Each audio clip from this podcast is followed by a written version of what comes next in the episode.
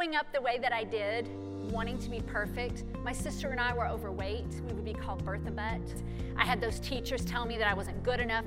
My medical records is the way that they described me depressed, fearful, frightened, angry, helpless, hopeless, depressed, worthless, detached. And now I'm speaking to like 800 of you. And I'm not patting myself on the back, I'm really not. Our experiences, both good and bad, make us who we are. And a big one for me is my battle with mental illness and my stay in the mental hospital. It is my story. I am not embarrassed, and it's the story that brings me to send you a long distance hug every week. So, welcome, friend, to Consider Yourself Hugged, episode 62. Today's hug, session three Stress Club Study for Women my soul sister. I am Dr. Tammy West here every week to bring you tips on living a life that brings you mental and emotional well being. So, today is probably my favorite chapter out of my whole book, maybe my favorite topic um, for women, and that is to talk about our language. So, let's recap though what we've done so far. To date, we have talked about frogs in pots, how we how we're just like conditioned that stress is a, a part of life and that's just the way it is. And then in chapter two, um, I told you a little bit about my story. This was all in the first session, um, and the and and I, and I encourage you to process your stories.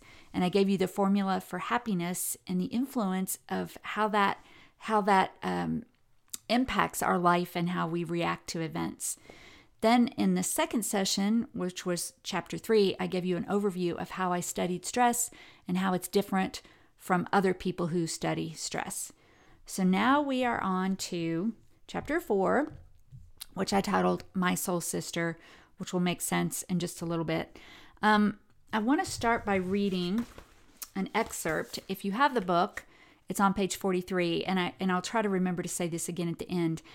I'm not really selling things during this whole COVID crisis. I'm just trying to be present, provide content, just stay in touch with people.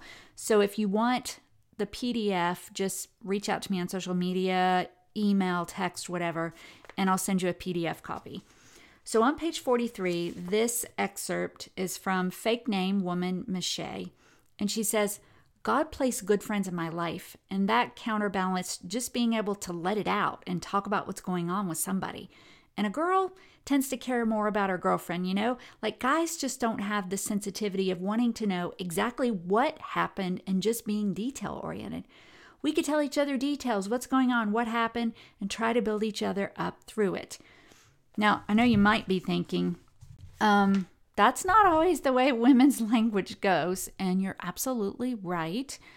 But in its best form, that is the way when women's language goes. So I'll say one time now, hopefully you'll remember this the whole time, is that the things I talk about aren't necessarily the norms. Like it doesn't mean you're abnormal if you don't use language in the way we're going to talk about today, but it does tend to be a pattern, which means we see it a lot.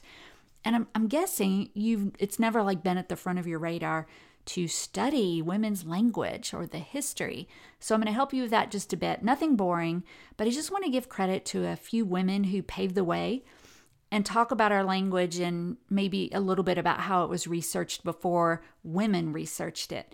And then talk about three different views of language. And that is language as a deficiency, language as just a difference, and then language as rapport. So let's start with language as deficiency. I'm hoping that when you hear language like women's, we're all talking about women's language. If you hear the statement or the phrase women's language as deficient, that it might ruffle your feathers a little bit. I mean, come on. How dare somebody say my language is deficient? But prior to the 1970s, which isn't really that long ago, and prior to the women who studied language, we were studied by researchers like Freud. Now, I'm not saying Freud is the one who came up with this model, but I'm just saying that the field of language and psychology and all of that was male dominated. And so it was mainly male researched, and women's language, just as in our biology, which we'll talk about, we were seen as less than or weaker. So, this deficiency model focused on two aspects of our language that still carries over today, And those two aspects are the words that we use and how we use them. So, first, let's talk about the words we use. Women will often use words that are very relational. For example, precious, adorable, sweet. Um, we also might use words that are very colorful and descriptive, um, like fuchsia instead of just purple or red or whatever that color is, or princess neckline, so designer. So you get it. And again, you may not be a woman who speaks this way, but let's think about it. If men speak this way, they might be labeled as effeminate and they might be labeled as weak because men are expected even today now what i'm talking about right now this research was prior to like 1970s but it but it still carries over but men are expected to use powerful words even curse words you know like damn my client canceled excuse the language but men are, are tend we know this are, are looked at as, as using powerful language and so cuss word again sorry but this tends to put women in a damned if you do and damned if you don't situation.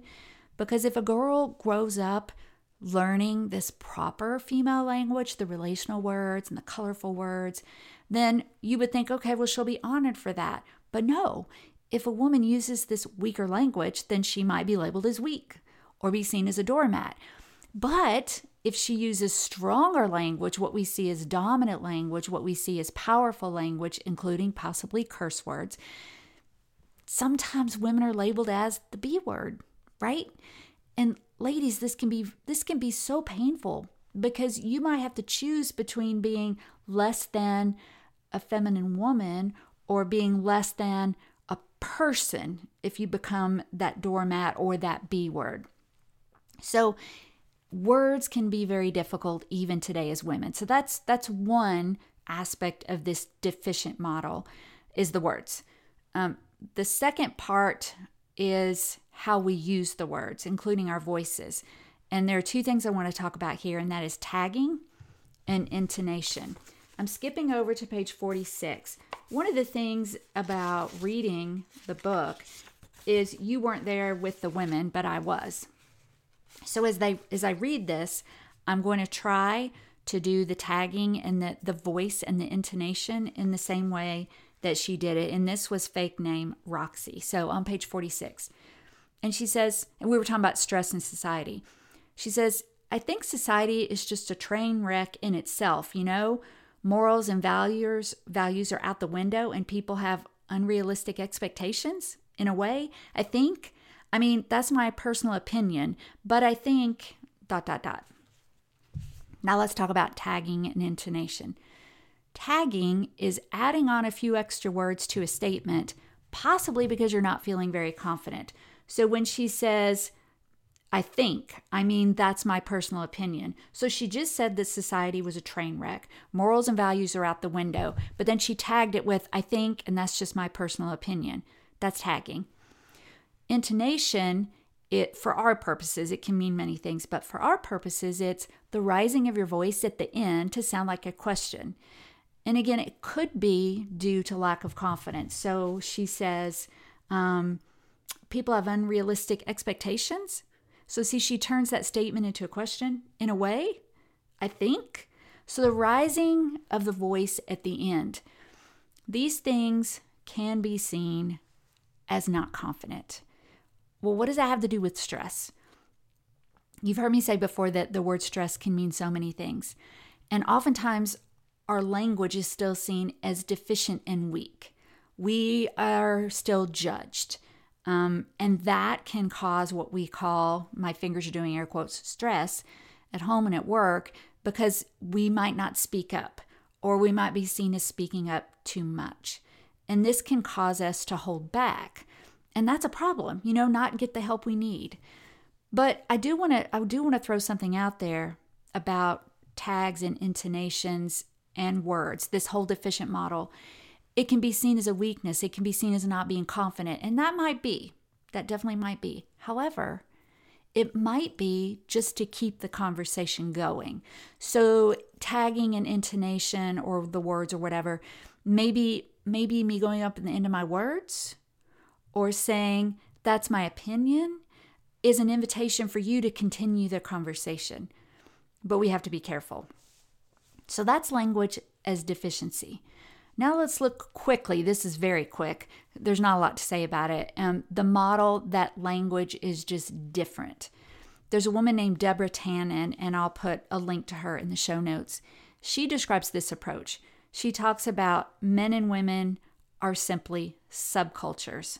And because we're subcultures, we have different languages, and those languages can be different. One of the differences I feel sure you've heard before, and that is in the goal of language, where men have the goal of report and women have the goal of rapport. How many times have you gone back and forth in a conversation for rapport, but you want your husband or someone at work to tell you about the day, and it was simply, I did this, this, and this? So let's, I'm, I'm on page 49 now. I want to tell you a story that Deborah Tannen, actually, I think in the show notes, I'll give you a link to, it's an audio book called The Modern Scholar. He said, she said. And she tells this beautiful story, two stories actually, about boys and girls. So I'm on page 49 in my book, The Stress Club. She says, Three young boys were playing baseball. One boy says, My dad can hit a ball all the way to the end of the park. And a second boy said, Well, my dad can hit the ball up into the trees. But the third boy wins when he says, Oh, yeah? Well, my dad can hit that ball all the way to the sky. So, one of the, the ways that we see sometimes male language is it's more about a win, it's more about a competition. Then she goes on to talk about two young girls. Two young girls were talking, and one says, My mom wears contacts. And the second thought for a moment and said, my babysitter Amber wears contact contacts. And the first excitedly replies, The same? So here's the deal about what we see as a pattern in male and female language. For male, we said it, it's about the win. But no, you couldn't see it actually. I said notice, but you didn't see it. She goes on to talk more in her story about the boys are having a great time. They're laughing and running around and playing. So it's not like they're competing to be angry with one another. It's just one of them wants to win. For the girls, let me mention something that comes up often on Facebook in my stress club group, and that is the concept of one upping. So you might look at the girl conversation, and the one says, My babysitter wears contacts, and the other's like, Well, my, or my mom wears contacts, or vice versa. But it's not, as far as a pattern, a one upping as much as it is a connection. I want to connect with you. I want to be like you, especially when you hear the other one say, the same. So there's differences. You know, it always concerns me that we try to negate differences between men and women. And I'll talk more about that when we talk about um, women in biology. But I understand why, but I also like to talk about the differences and how beautiful they are. So that is language as just being different. Now let's go into the third thing, and that is language as rapport. Um, I've mentioned before that in the last session, I think, about discursive psychology, that when we talk, we do something with our language. Language is action. And one thing that we do is we do gender, we do friendship, does that make sense? We we create our friendship, we create our identity as women. So flip over if you're with me on page 52 and see these are some of the women I love, like Deborah Tannen. And, and the thing is, is that they research, but their books and their information is so um, easy to read. So this is another woman her that I'm going to quote. Her name is Jennifer Coates. I'll put a link to her book. She has a book called Women Talk. And in my book on page 52, I'm not going to read an excerpt. I'm just going to read the paragraph that I write about Jennifer. She analyzed 19 hours of conversations between women. And she concluded that, among other things, women's talk creates and sustains friendships and personal identities. So we actively create ourselves during each conversation.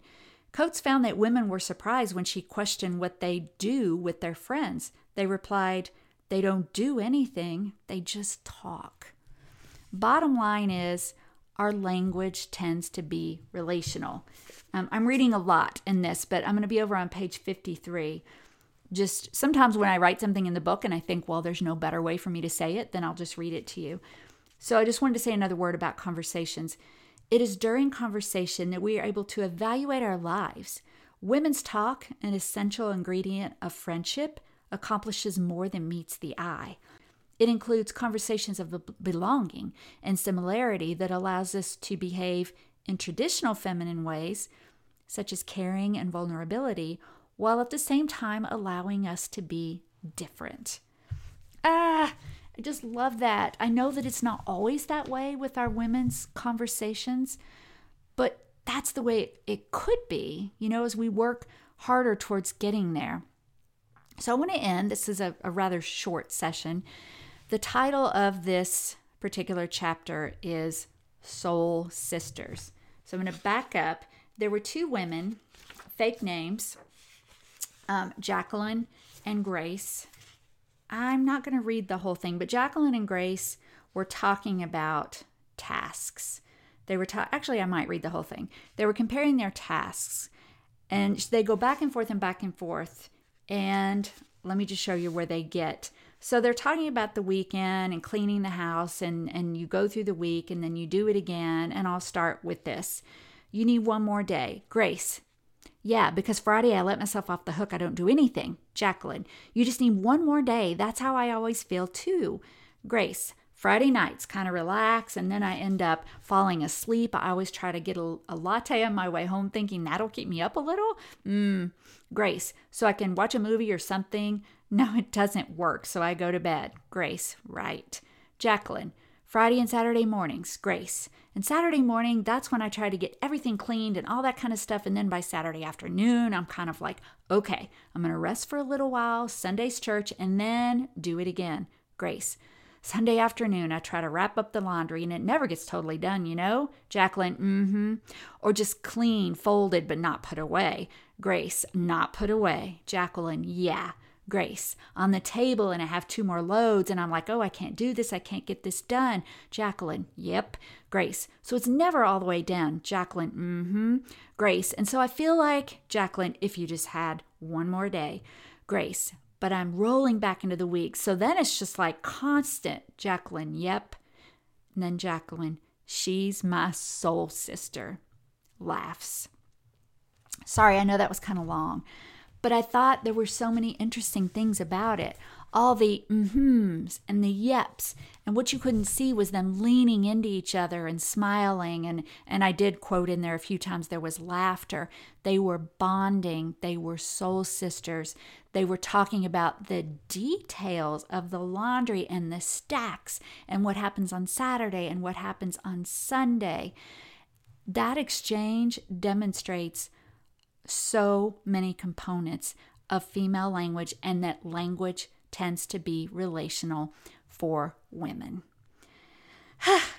so it was kind of short. Um, just to recap, one of the models of language that is old but still carries over is our language as deficient, that our language is weak. It's not up to par with men. It's not powerful. And sometimes that can cause us this conflict between being feminine or being powerful. And that's a bad place to feel. And that can cause what we call stress. Then there was a model of language as different, which came along with Deborah Tannen, that we're subcultures. There are going to be differences in our language. And then the model that I like to talk about mo- most, and I quoted from Jennifer Coates in her book Women Talk, is language as rapport. We bond over it, we connect. We tend to have details and and share things with one another and hopefully lift one another up. And sadly, I always feel this way. That is our time for today. I'm continuing to pray for our country, our leaders, my role in this, your role in this, the people affected. And I hope that you have joined me in doing that and in hopefully staying mentally and emotionally healthy.